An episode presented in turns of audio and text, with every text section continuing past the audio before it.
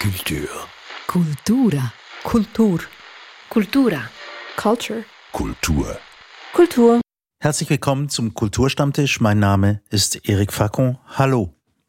Unser heutiges Thema sind die Vereinigten Staaten von Amerika, ein Land, dessen Präsidentschaftswahlen bevorstehen. Sicherlich eines der Ereignisse des Jahres, nicht nur für die USA, sondern auch für die gesamte Welt. Und dies nicht zuletzt wegen der Stellung, die die USA in unseren Köpfen oder sagen wir in unserer kollektiven Psyche und auch in unserer Geschichte einnehmen. Ich habe zwei Gäste für diese deutschsprachige Ausgabe des Podcasts eingeladen. Eine englischsprachige folgt dann noch. Und meine Gäste heute sind Tanja Wertz, Musikerin und Historikerin, hat zeitweise in den Staaten gelebt und Marcy Goldberg, Kulturwissenschaftlerin aus Kanada. Ja, die Vereinigten Staaten von Amerika. Was für eine Beziehung haben Sie denn heute zu diesen Vereinigten Staaten von Amerika, Tanja Wertz? Ähm, ja, eigentlich, also zum größten Teil eine fiktive. Ähm, also ich mache halt Musik, die aus den Vereinigten Staaten kommt und da gibt es eine sehr enge Verbindung. Und die konkrete Beziehung sind eigentlich halt noch Freunde und Musikerkollegen, mit denen ich im Moment einen Kontakt halt nur noch übers Internet pflegen kann. Vorher, äh, vor Corona, war da auch ähm, ein Austausch möglich. Ich selber bin zwar nicht zum Musikmachen in die Staaten gefahren, aber wir hatten immer wieder, ich hatte die Gelegenheit, Leute hier zu treffen und mit ihnen zu spielen. Und ähm, ja, das ist im Moment meine konkrete Beziehung dazu.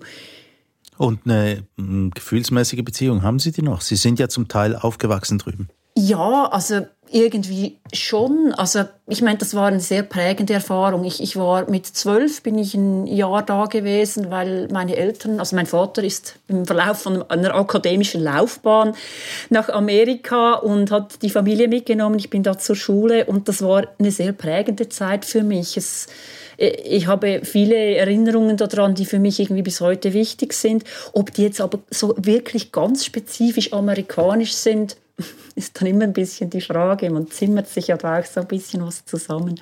Mhm. Marcy Goldberg, Sie als ehemalige Nachbarin, Ihre Beziehung zu den USA? Ja, also ich bin in Kanada aufgewachsen, in Montreal. Wie die meisten Städte äh, in Kanada ist das wie eine Fahrstunde von der amerikanischen Grenze entfernt. Äh, das heißt, es gab auch regen Kontakt, ähm, auch in den Ferien und so weiter und natürlich auch über die Medien. Also ähm, wer in Kanada aufwächst und vor allem in meiner Kindheit ähm, wird vor allem äh, amerikanische Medien konsumieren. Und ich habe auch viele Verwandte dort, äh, habe immer wieder Zeit dort verbracht. Gerade im Moment ist das eher eine virtuelle Beziehung natürlich, weil man ähm, nirgends hm. hinreisen sollte. Äh, aber ich versuche äh, noch äh, einerseits äh, mit Familie und Freunden äh, ja, über Telefon, Skype und so weiter ähm, in, in, engem Kontakt zu bleiben und von ihnen zu erfahren, wie es ihnen geht, auch jetzt in dieser Krisenzeit. Mhm. Und äh, auch über die Medien bin ich nach wie vor eine sehr interessierte Beobachterin äh, von dem, was dort passiert. Einerseits politisch natürlich und andererseits auch kulturell. Äh, ich bin auch Filmhistorikerin und die amerikanische Filmgeschichte ist so prägend, auch für die ganze Welt. Äh, so also man kommt auch nicht drum herum.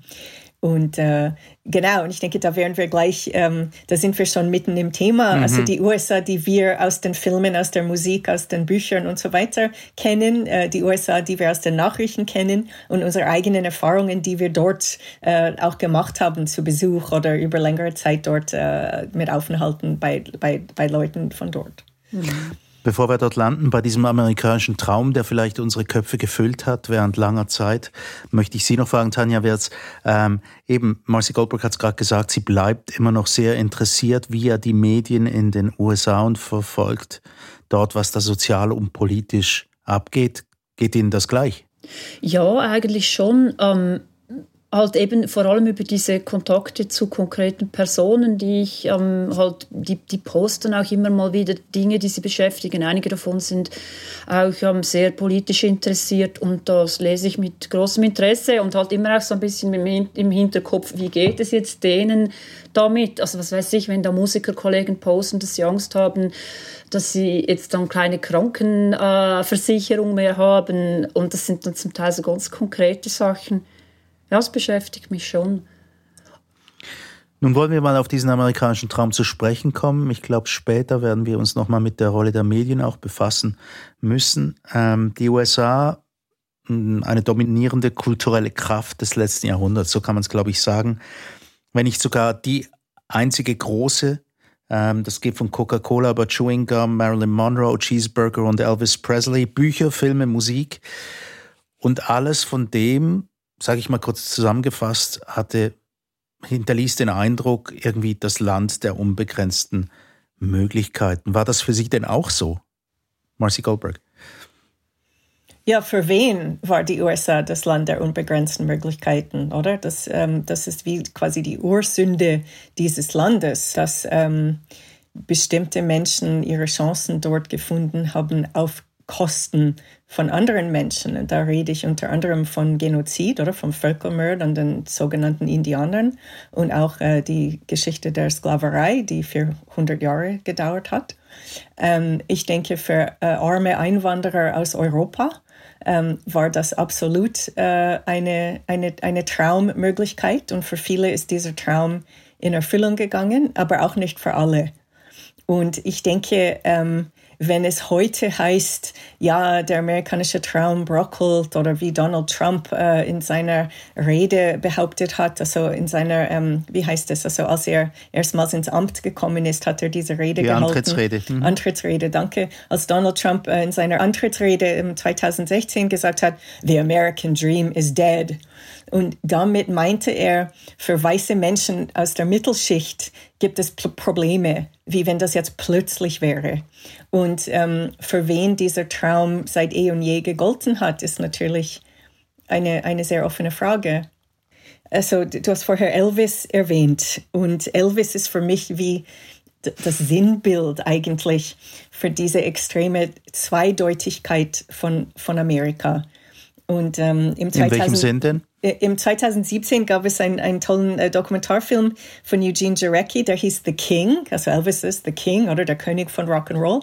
Und in diesem Film äh, zeigt man diese, diese zwei Seiten von Elvis, die eigentlich die zwei Seiten von, von Amerika verkörpern. Also einerseits jung, sexy, charismatisch, ähm, mit so, äh, mit dem, mit dem Versprechen von Befreiung oder bei Elvis, die, also, dass man erstmals mit den Hüften gewackelt hat und so weiter, diese sehr energetische Musik, ähm, die Idee von einer tollen Zukunft und, und Konsum und tollen, äh, schnellen Autos und so weiter. Also das ist das eine diese so Sexiness und, und die, charismatische äh, Popkultur, die uns überall auf der Welt so fesselt.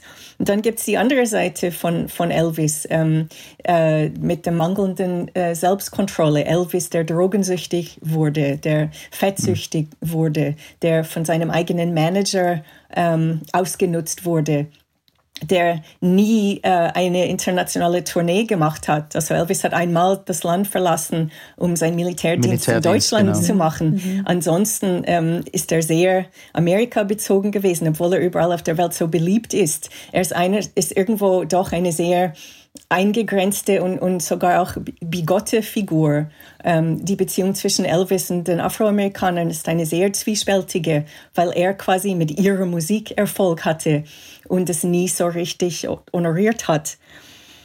Und ähm, ja, das heißt, diese einerseits ja schöne junge Sexiness und andererseits das Selbstzerstörerische und das Rassistische und, und ähm, äh, das schließlich sehr kommerzorientierte, ähm, also das, das, sind wie, das sind wie die zwei, die zwei Seiten der, der Medaille. Und von der, von der Außenpolitik habe ich noch gar nichts gesagt. ja, vielleicht kommen wir auf die noch zu sprechen. Aber Tanja Wertz, wie war denn das bei Ihnen? Ähm, so, so familiär, dieser amerikanische Traum. Hatte der eine Wirkung oder ähm, war man da von Anfang an skeptisch, ob es den überhaupt gibt? Oder? Also gut, wir sind ja damals nicht ausgewandert, sondern es war klar, dass wir wieder zurückkommen.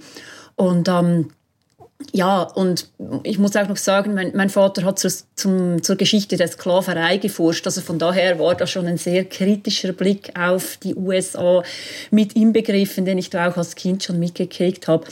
Aber es war trotzdem so diese Idee von, dass Amerika ein Land ist, wo man quasi so aus eigener Kraft oder was so die eigene Leistung was zählt, die war irgendwie schon recht präsent bei meinen Eltern. Das ist auch später irgendwie quasi immer wieder erwähnt worden, dass halt in Amerika ähm, eher die eigene Leistung nur angeguckt würde.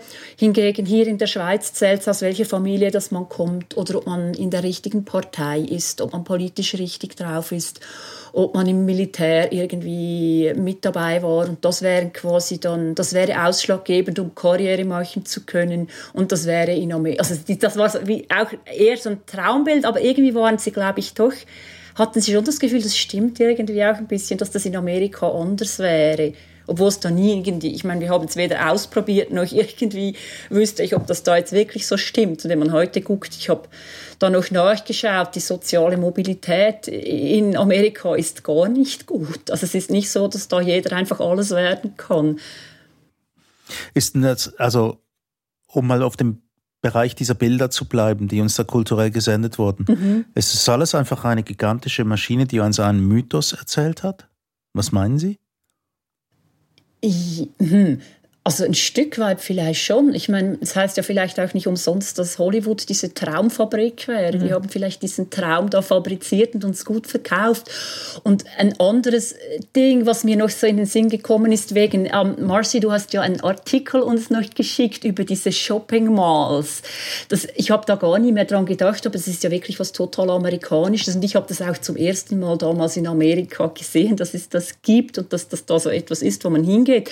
Mir ist dann in den Sinn gekommen, dass es dazu ja noch einen Vorläufer gibt, auch so in diesem Konsumbereich, nämlich diese, dieser ganze Versandhandel, der ja in Amerika eigentlich aufgekommen mhm. ist, also dass sie diese Sears Kataloge, und so. ja genau, dass die Leute diese Kataloge nach Hause kriegen ähm, und das habe hab mich dann daran erinnert, dass meine Mutter erzählt hat, dass sie auch als Kind schon diese Versandkataloge, also hier in der Schweiz, dass sie die so geliebt haben, weil sie die immer wieder angeguckt haben, um zu sehen, was man sich da vielleicht, wenn man mal reich wird oder erfolgreich wird oder Karriere macht, dann vielleicht mal leisten kann. Aber es ist auch so eine Traumfabrik, oder? Weil die, sie waren weit davon entfernt, dass sie sich die Sachen hätten kaufen können. Aber dieses immer wieder Angucken von dieser wahren Welt, das ist ja irgendwie auch noch so etwas. Mhm. Ja, das mit dem Shopping Center, das war ein Artikel im Tachlis zum 50-jährigen Jubiläum vom äh, Shopping Center in Spreitenbach, vom Tivoli. Und äh, also der Witz davon ist, dass ähm, also es hieß amerikanischer Traum in Spreitenbach. Mhm. Und äh, sie haben versucht zu erklären, wie extrem spannend das damals gewesen ist, dass man erstmal so ein Konsumtempel im amerikanischen Stil äh, in der Schweiz aufgemacht hat und dass man ähm, innerhalb von, von diesem einen eingeschlossenen Ort wie eine Ladenstraße hatte und dann mhm. Auch ähm, die ganzen ähm, Amüsement nebenbei, also irgendwie Kinderzoo und alles, was man, was man dort äh, eingerichtet hat damals. Die Sachen sind zum Teil wieder wieder abgebaut worden inzwischen. Ähm, ich meine, das Paradox in dem Zusammenhang ist, dass der Erfinder des Shopping Center, der Viktor Grün, der kam ursprünglich aus Wien. Der war ein österreichischer Jude, der äh, fliehen musste äh, im Zweiten Weltkrieg. Er ist Amerika, in Amerika gelandet. Oder es ist eher die positive Seite der mhm. USA, dass man verfolgte Menschen aufgenommen hat. Mhm. Und er hat das Shopping Center ähm, nach der Innenstadt von Wien ähm, modelliert. Und äh, die Idee, dass man so flanierend eine Shoppingmeile zu Fuß äh, entgehen konnte, weil er wollte ein, ein, ein Zeichen setzen, ähm, gegen die äh, Kultur vom Automobil, dass man überall im Wagen unterwegs ist. Und das heißt, mit dem Shopping Center hat man ja beides. Man kann mit dem Auto ins Shopping Center fahren, aber dort drin hat man diese so Flaniererfahrung, äh, die man aus den äh, historischen Innenstädten in Europa kennt. Also das ist auch ein, ein interessantes Paradox. Das ist mir damals, ähm, das war Anfang 80er Jahre, wo ich eben als Kind da war, ist mir oder uns sehr aufgefallen damals diese, diese Shopping Centers, also diese nachgebauten Shopping-Landschaften. Und also es hat da eines gegeben, das war quasi so, so pseudo-europäisch irgendwie nachgebaut und das andere war halt so ein typisches Shopping Center. Das war was sehr Neues für mich damals und was ich auch fast unfassbar fand, war, dass wir von der Schule aus für Schulanlässe, also so Aufführungen mit der, ich habe da in der Big Band gespielt, das hat es da gegeben, großartigerweise. Und wenn es eine Big Band Aufführung gegeben hat, dann hat die im Shopping Mall stattgefunden. Ich meine, heute finden in Shopping Malls hier auch Konzerte statt, aber für mich damals war das irgendwie unvorstellbar, dass eine, also eine Schule, die so quasi, es hat ja so was öffentlich-staatliches irgendwie, ihren Leistungsausweis im Laden zum Besten gibt. Aber es war eben schon so die Idee, dass das eine Art wie so ein nachgebauter öffentlicher Raum ist, wo die Gesellschaft sich trifft und wo dann die Eltern und die Kinder kommen und nachher geht man noch ein bisschen shoppen. Ja, das ist der Dorfplatz von ja. einem Unort, genau. äh, wo, oder wo, wo es sonst nur äh, irgendwie ähm, zerbaute Siedlungen gibt und so weiter. Also auch so was Erfundenes eben. Es ist so fiktiv nachgebaut, aber nachher wird es ja trotzdem benutzt. Also es ist so doppeldeutig. Interessanterweise äh, hat man ja schon in Amerika gibt es auch kritische Stimmen gegenüber diesen Shopping Malls und, und bald einmal wurde die die Homogeneisierung der amerikanischen Kultur von links nach rechts, von der Ost- zur Westküste und rauf und runter als Mall Culture bezeichnen. Also dort, wo eigentlich quasi immer die gleichen 15 Läden irgendwie ihre Outlets haben und dass man von, von über 4000 oder 5000 Kilometer hinweg in den USA das Gleiche an Waren kriegt. Ja, das ist der Vorwurf, oder? Dass man könnte überall sein und es gibt dann links das H&M und rechts McDonald's und so weiter und, und es ist wie so eine Entwurzelung. Ähm, ich denke, das muss man, also aus heutiger Sicht gibt es Verschiedenes zu sagen. Einerseits sind die, ist die Mall Culture schon wieder am Aussterben und viele Shopping Centers müssen wieder schließen, ähm, weil äh, das Einkaufen jetzt, jetzt online verlagert wurde. Das heißt, wir gehen fast zurück auf die Zeit vom Katalog von Sears und Roebuck. Mhm. Ähm, es ist mehr so Versandhandel Handel und weniger in Person. Beziehungsweise es gibt die sogenannten Big Box Stores wie Walmart und Target, die ähm, die klein, das kleine Detailhandel ein bisschen ähm, kaputt gemacht, also mehr als ein bisschen ähm, kaputt gemacht haben. Und die, die Malls sind jetzt wieder am Aussterben und am, am, am sich wieder schließen, sodass es an vielen Orten gar keinen Treffpunkt mehr gibt, wo die Leute sich, ähm, sich treffen können in Person. Also das, das ist das eine. Und, und das zeigt auch, wie vorsichtig man sein muss, über welche historische Periode man redet jetzt im Zusammenhang mhm. mit dieser Geschichte. Und ich wollte auf etwas zurückkommen, was ähm, wir vorher besprochen haben mit so Land of Opportunity oder Amerika, mhm. dort, wo man die Tellerwäscherkarriere ähm, machen kann. Ich denke, ein, ein paar Jahrzehnte lang hat das für Leute aus bestimmten Hintergründen sehr gestummen. Also das, ist, das, ist, das lässt sich nicht bestreiten, dass sehr arme Bauern, vielleicht aus der Schweiz oder aus Skandinavien oder aus Osteuropa, die sind in die USA gekommen, haben eine Farm geschenkt bekommen von der Regierung oder haben auch andere Möglichkeiten bekommen, auch ähm, die äh, sehr große jüdische Auswanderung äh, um die Jahrhundertwende, als die Leute in Russland und Polen und so weiter Deutschland verfolgt wurden. Sie konnten in die USA kommen und ihre Fertigkeiten ausnutzen und, und eine gute Existenz aufbauen. Diese Geschichten gibt es nach wie vor. Also die möchte man nicht ähm, ja, verweigern. Aber ich denke, man muss äh, zwei Sachen beachten. Das eine ist, dass schon damals andere Menschen diese Möglichkeiten nicht hatten. Also schwarze Menschen haben diese Farms geschenkt. Also sie haben keine Farms geschenkt bekommen, im, im Gegenteil. Ähm, es wäre ein Gegenbeispiel. Und das andere ist, dass diese steilen Karrieren von damals, dass man wie als Analphabet mit, mit, mit null Bildung in die USA kommen konnte und trotzdem etwas aufbauen, das ist jetzt viel weniger der Fall.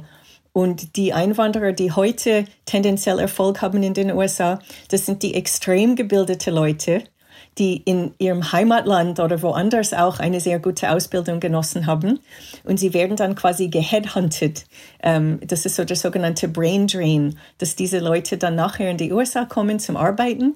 Sie bekommen nur äh, eine Bewilligung für die USA, weil sie geholt wurden, um zum Beispiel äh, in der IT-Branche zu arbeiten oder in anderen hochtechnologisierten Branchen oder in, in der Naturwissenschaft.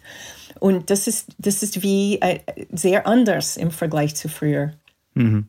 Aber eben dieser American Dream, diesen, diesen Entwurf, von dem wahrscheinlich unsere Elterngeneration ähm, noch fest geprägt war, diese verführerischen Bilder, die kann man ja auch nicht ganz wegwischen.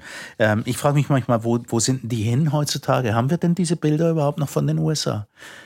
Was, was sind unsere Empfindungen heute gegenüber den USA? In meiner Jugend weiß ich, in meiner Sekundarschulklasse wollten wohl alle mal in, dieser, in den Sommerferien äh, nach Kalifornien oder nach New York, weil das äh, als cool angeschaut wurde.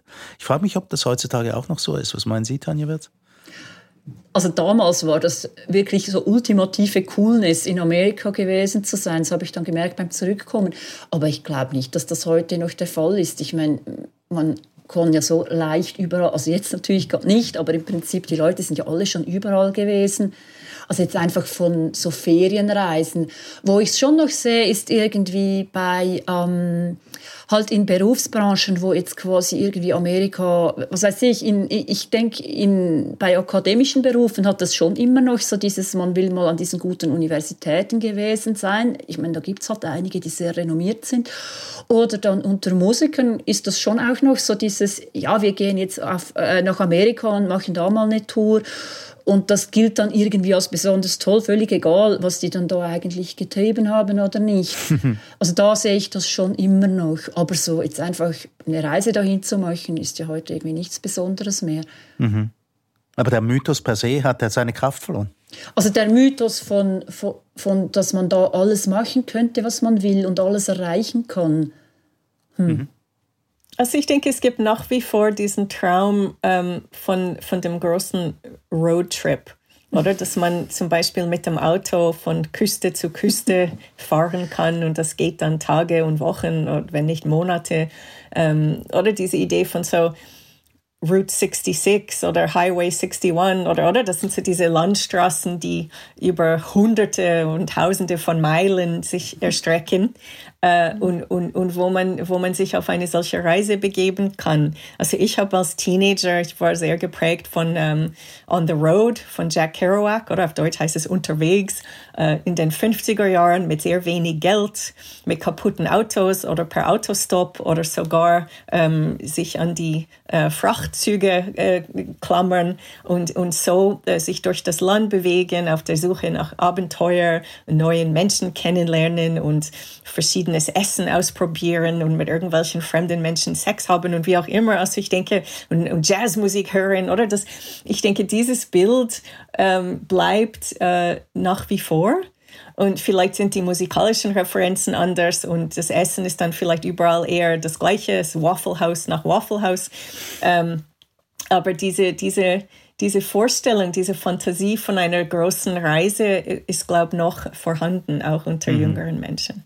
Highway 61, Route 66, Tanja Wertz, Sie haben gleich gewunken. Ja, genau, ähm, weil hat mich gerade was angesprochen, weil ich mich, mich gefragt habe, was sind wohl so die prägenden Filme gewesen, die so das Amerika-Bild gegeben haben. Ich kann das jetzt überhaupt nicht überschauen. Ich bin nicht irgendwie Film äh, gebildet, so, sondern nur so eine Konsumentin. Aber ich habe so das Gefühl, jetzt unsere Generation hat überdurchschnittlich viele Road-Movies gesehen und toll gefunden über Amerika, dass das so was Prägendes war. Ich habe auch so gedacht, ich habe, mein Amerika-Bild ist oft eben auch so dieses Autos, die Leute, die so irgendwie ausbrechen aus ihrem normalen Alltag und dann in irgendwelchen Schrottautos ähm, über die leere Landschaft fahren und dann da irgendwo hinkommen. Also was weiß ich von irgendwie diesen Jim Jarmusch-Filmen über jetzt, mir ist noch dieses Out of Rosenheim in den Sinn gekommen, wo da diese Bayerin quasi mitten im Nowhere aus ihrer Ehe ausbricht und ähm, da dann wie ein neues Leben anfängt. Und das ist eigentlich auch genau dieser Traum, dass man da dann so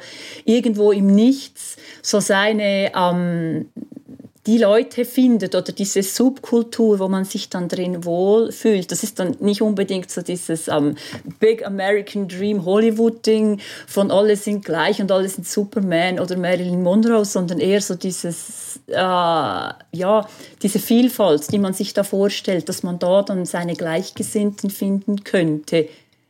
Aber haben sich die Bilder nicht gewandelt über die Jahrzehnte hinweg? Also sagen wir mal in den letzten 50 Jahren, Marcy Goldberg. Was, was sehen wir denn heute von den Vereinigten Staaten von Amerika? Also ein weißer Polizist, der mit dem Knie einen schwarzen Mann erwürgt, äh, elf Minuten lang vor laufender Kamera, oder? Ich meine, ich denke, im Moment ähm, sind die Bilder eher negativ, aber sie zeigen Realitäten, die es schon immer gegeben hat, auch bevor wir Zugang zu den Bildern hatten. Ähm, es ist auch ein Amerika, das überall auf der Welt äh, Landminen und Agent Orange äh, Giftstoffe hinterlassen hat und unendlich viel Leid in vielen Ländern verursacht hat, unnötigerweise ähm, aufkeimende Gerechtigkeitsbewegungen ähm, äh, zerstört hat, so dass viele Länder jetzt von Diktatoren regiert werden. Ähm, die nie an die Macht gekommen wären ohne Hilfe aus der USA. Also es gibt schon, oder es gibt diesen Spruch von George Carlin vom Komiker, das hat er 2005, aber nicht nur, aber 2005 so in einer ähm, Show gesagt, it's called the American Dream because you have to be asleep to believe it. Oder? Das ist der amerikanische Traum. Also man muss aufwachen und dann würde man merken, dass dieser Traum, dass es ihn nicht gibt. Aber ich möchte trotzdem für diesen Traum ein Plädoyer doch noch für diesen Traum machen auf einer anderen Ebene. Und zwar in der Realität hat sich das für viel zu viele Menschen viel zu wenig bewahrheitet. Aber als Ziel oder als Ideale mhm. ist es schon sehr stark. Also wenn man zum Beispiel die, ähm, den Text von der Unabhängigkeitserklärung liest, the Declaration of Independence, wo es heißt, ähm, äh, alle Menschen sind gleich, haben die gleichen Rechte und haben das gleiche Recht, äh, ihr Glück zu suchen mhm. und so weiter. Ähm, oder Life, Liberty and the Pursuit of Happiness. Ich denke, das ist sehr stark als Idee, als Ideal. Und dass es das zu wenig gegeben hat bis jetzt, ähm, ist ein großes Problem. Aber ich denke, dieses Ziel ganz aus den Augen zu verlieren, wäre auch wieder sehr schade. Und gerade im Moment ähm, müsste man dieses Amerika-Bild ähm, oder die, die ideale Vision von dieser besseren Gesellschaft, ich denke, die bedeutet heutzutage fast wie noch mehr als, als Ziel oder als. Ähm, mhm. Weil man als, sich mehr davon entfernt hat, meinen Sie? Als, als, als Ideale. Ja, und auch als, als eine politische Vision. Also ich lese das schon auch, auch bei, bei einzelnen Leuten, die, die da empört sind über die, die Vorgänge jetzt, das heißt ich über diese schrecklichen Sachen, die du erwähnt hast, Marci, dass sie sagen, das ist doch nicht Amerika. Amerika ist doch eben ähm, dieses, äh, dieses, dass alle gleich sind und das, was weiß ich, ich meine, Martin Luther King hat im Grunde genommen ja auch genau dieses American Dream ähm, gesagt, da, das ist eigentlich das Ideal und dem sollten eigentlich alle nachleben können. Und das ist falsch, wenn das nicht so ist. Und ich glaube, ein Problem ist doch, wenn man immer behauptet, es wäre schon so. Wenn man sagt, ja, man hat dieses oder jenes Ideal, man hätte gern irgendwie Gleichheit ähm, zwischen den Leuten, man hätte gern Gleichberechtigung. Und wenn dann alle immer behaupten, ja, das ist ja so. Und wenn es nicht so ist, dann bist du einfach selber schuld. Also ich meine, so kann man das quasi pervers benutzen. Und, aber wenn es quasi ein Ideal ist und man sagt, als Gesellschaft wäre man verpflichtet, dafür zu sorgen, dass es dahin geht, dann wäre es natürlich was Gutes. An und für sich wäre nichts dagegen einzuwenden. Ähm, wenn man, wenn man sieht, was auf der Freiheitsstatue in New York steht, äh, nämlich Bring us your poor and huddled masses, also die, die, die armen Massen aus anderen Ländern, die unterdrückt sind, sollen vorbeikommen. Wenn man es als Idealding nimmt, ja, natürlich, dann wäre das schon äh, empfehlenswert. Aber die, die schlimmen Bilder aus Amerika, gibt es da gar nichts mehr, was irgendwie das, das auffängt heutzutage? Dass man irgendwie das Gefühl hat, vielleicht möchte ich da gar nicht hin. Also ich, ich höre wahnsinnig viele Leute in meiner Umgebung, die sagen, solange das dort so ist, so wie ich das sehe am Fernsehen, so wie ich das mitkriege aus den Vereinigten Staaten, da will ich gar nicht hin. Also dieses Gedicht von Emma Lazarus ähm, auf der Freiheitsstatue in New York, ähm, Stephen Miller, ein wichtiger Berater, fast der wichtigste Berater von Donald Trump, hat sich relativ früh in der Amtszeit von Donald Trump von diesem Gedicht distanziert und von der Haltung hinter diesem Gedicht äh, distanziert. Ähm, und ich denke, ähm, gerade, ich, also ich möchte nicht zu ähm, äh, dramatisch werden, aber ich denke, diese Wahlen, die jetzt bevorstehen, da ist das Land extrem an einem Scheideweg in welche Richtung ähm, sie weitergehen wollen. Und ähm, also ich denke, die Wahl auf der demokratischen Seite ist alles andere als optimal. Und ähm, die heut, heutige Democratic Party ist auch sehr von Großkonzernen äh, ähm, unterwandert und hat sich auch sehr von ihrer Basis in den Arbeiterschichten äh, distanziert und hat auch viele Probleme auch mit Korruption und so weiter. Aber äh, wenn man diese zwei Visionen gegenüber stellt, also die Vision von Donald Trump für Amerika, die gegen diese Unabhängigkeitserklärung stoßt, die gegen dieses Gedicht von Emma Lazarus stoßt, die keine äh, Einwanderer mehr will, die ähm, sich gar nicht in der Lage fühlt, ähm, für die Gesamtgesundheit der Gesamtbevölkerung zu schauen, ähm, dass dieses so sich futieren um alle, die nicht reich sind und mächtig und weiß und so weiter, das ist sehr verheerend anzuschauen. Und ähm, ich meine, das ist auch die große Ironie, dass Donald Trump seine Amtszeit mit diesen Worten äh, äh, angefangen hat, The American Dream is dead. Weil ich denke, wenn jemand diesen Traum, also äh, den äh, Dolchstoß oder ähm, äh, gegeben hat, dann ist das, dann war es auf jeden Fall diese, diese Regierung jetzt der letzten vier Jahre. Und ich bin sehr gespannt, wie es, wie es weitergeht. Aber klar, ich habe nach wie vor Freude ähm, an äh, wie soll ich sagen, Name-Dropping ein bisschen John Coltrane, Bob Dylan, Jack Kerouac. Ähm, Dorothy äh, Parker. Ähm, ja, ja ähm, genau. Carson ähm, McCullers, wir können einfach weitermachen. Toni Morrison, Maya Angelou. Ja, aber das, was du vorher angesprochen hast, Erik, diese, diese Frage, möchte man jetzt noch dahin gehen? Also ich kenne auch einige Leute, die schon länger sagen, nee, nach Amerika will ich nicht. Mhm. Und ich habe bis vor kurzem eigentlich immer gedacht, ich will jetzt dann unbedingt mal äh, zu meinen Freunden nach New Orleans, weil ich total gern auch mal da in die Musikszene irgendwie ein bisschen eintauchen möchte. Und also im Moment hätte, also es geht ja jetzt auch nicht, aber ich hätte, glaube ich, irgendwie wie auch ja, ich, gut, für mich muss ich jetzt nicht wirklich Angst haben, aber trotzdem ein riesen Unbehagen schon. Und ich sehe auch Leute, die halt so zwischen den Ländern hin und her pendeln, weil sie vielleicht eine äh, binationale Beziehung haben, die sehr hin und her gerissen sind, ob sie jetzt nicht eher ähm, hier bleiben sollen oder ob sie wieder zurück wollen, weil sie sich dann doch nicht wohlfühlen hier in der Schweiz und wieder lieber nach Amerika möchten oder sich schwer tun, hier Arbeit zu finden. Und das ist auch schon eine Weile. Und dann sogar auch Leute darüber nachdenken, wie sie aus Amerika auswandern könnten. Mhm. Ob sie ein, ein Anrecht auf einen europäischen Pass hätten, aus irgendwelchen Gründen. Und da gehen ja inzwischen allerlei Recherchen ab, was da möglich wäre. Und das finde ich schon so, oh Jesus. also ich, mein Blick auf Amerika ist so ein irgendwie ein recht entsetzter. Und manchmal kommt es mir ein bisschen so vor, wie so diese Momente, wenn man so in irgendeine ultra saublöde Fernsehsendung reingezeppt hat, wo man fast nicht glauben kann, was da abgeht und dann einfach so hängen bleibt und entsetzt zuguckt. Eigentlich eine blöde Haltung. An und für sich schon. Äh, bleibt uns denn trotzdem noch ein bisschen Hoffnung? Also Marcy war ja noch ganz hoffnungsvoll, dass es vielleicht mal wieder wird. Oder besser gesagt, dass man, dass man sich wieder auf die alten Ideale zurückbesinnt, die man mal irgendwie formuliert hatte in der Unabhängigkeitserklärung und äh, jetzt beispielsweise auf der Freiheitsstatue in New York. Hoffnung? Bleibt da welche? Ja, mal schauen. Jetzt ist es gerade sehr still geworden. Ja. Also was mir Hoffnung macht, ist, dass es doch wirklich auch äh, die Leute gibt, die total was anderes vertreten und die ich sehr gut finde. Und ich hoffe einfach, dass diese Stimmen wieder mehr gehört werden oder sich mehr zusammentun können, um was zu erreichen. Ja, die Hoffnung stirbt zuletzt, aber die Zeiten sind sehr schwierig und ich denke, das, das kann man gar nicht ähm, wegreden. Und ja, wie es, also ich denke, dieser 3. November ist ein sehr ominöses Datum und äh, ich habe das Gefühl, die ganze Welt schaut hin, was dort passiert, weil das, was in äh, den USA stattfindet, äh, geht uns allen an, schließlich, weil das so eine Weltmacht ist. Hm. Wir werden jedenfalls äh, in die USA blicken am 3. November. Ähm, ich auch aus familiären Gründen, weil ich mitfieber für meine Cousins, auch die in den Vereinigten Staaten leben.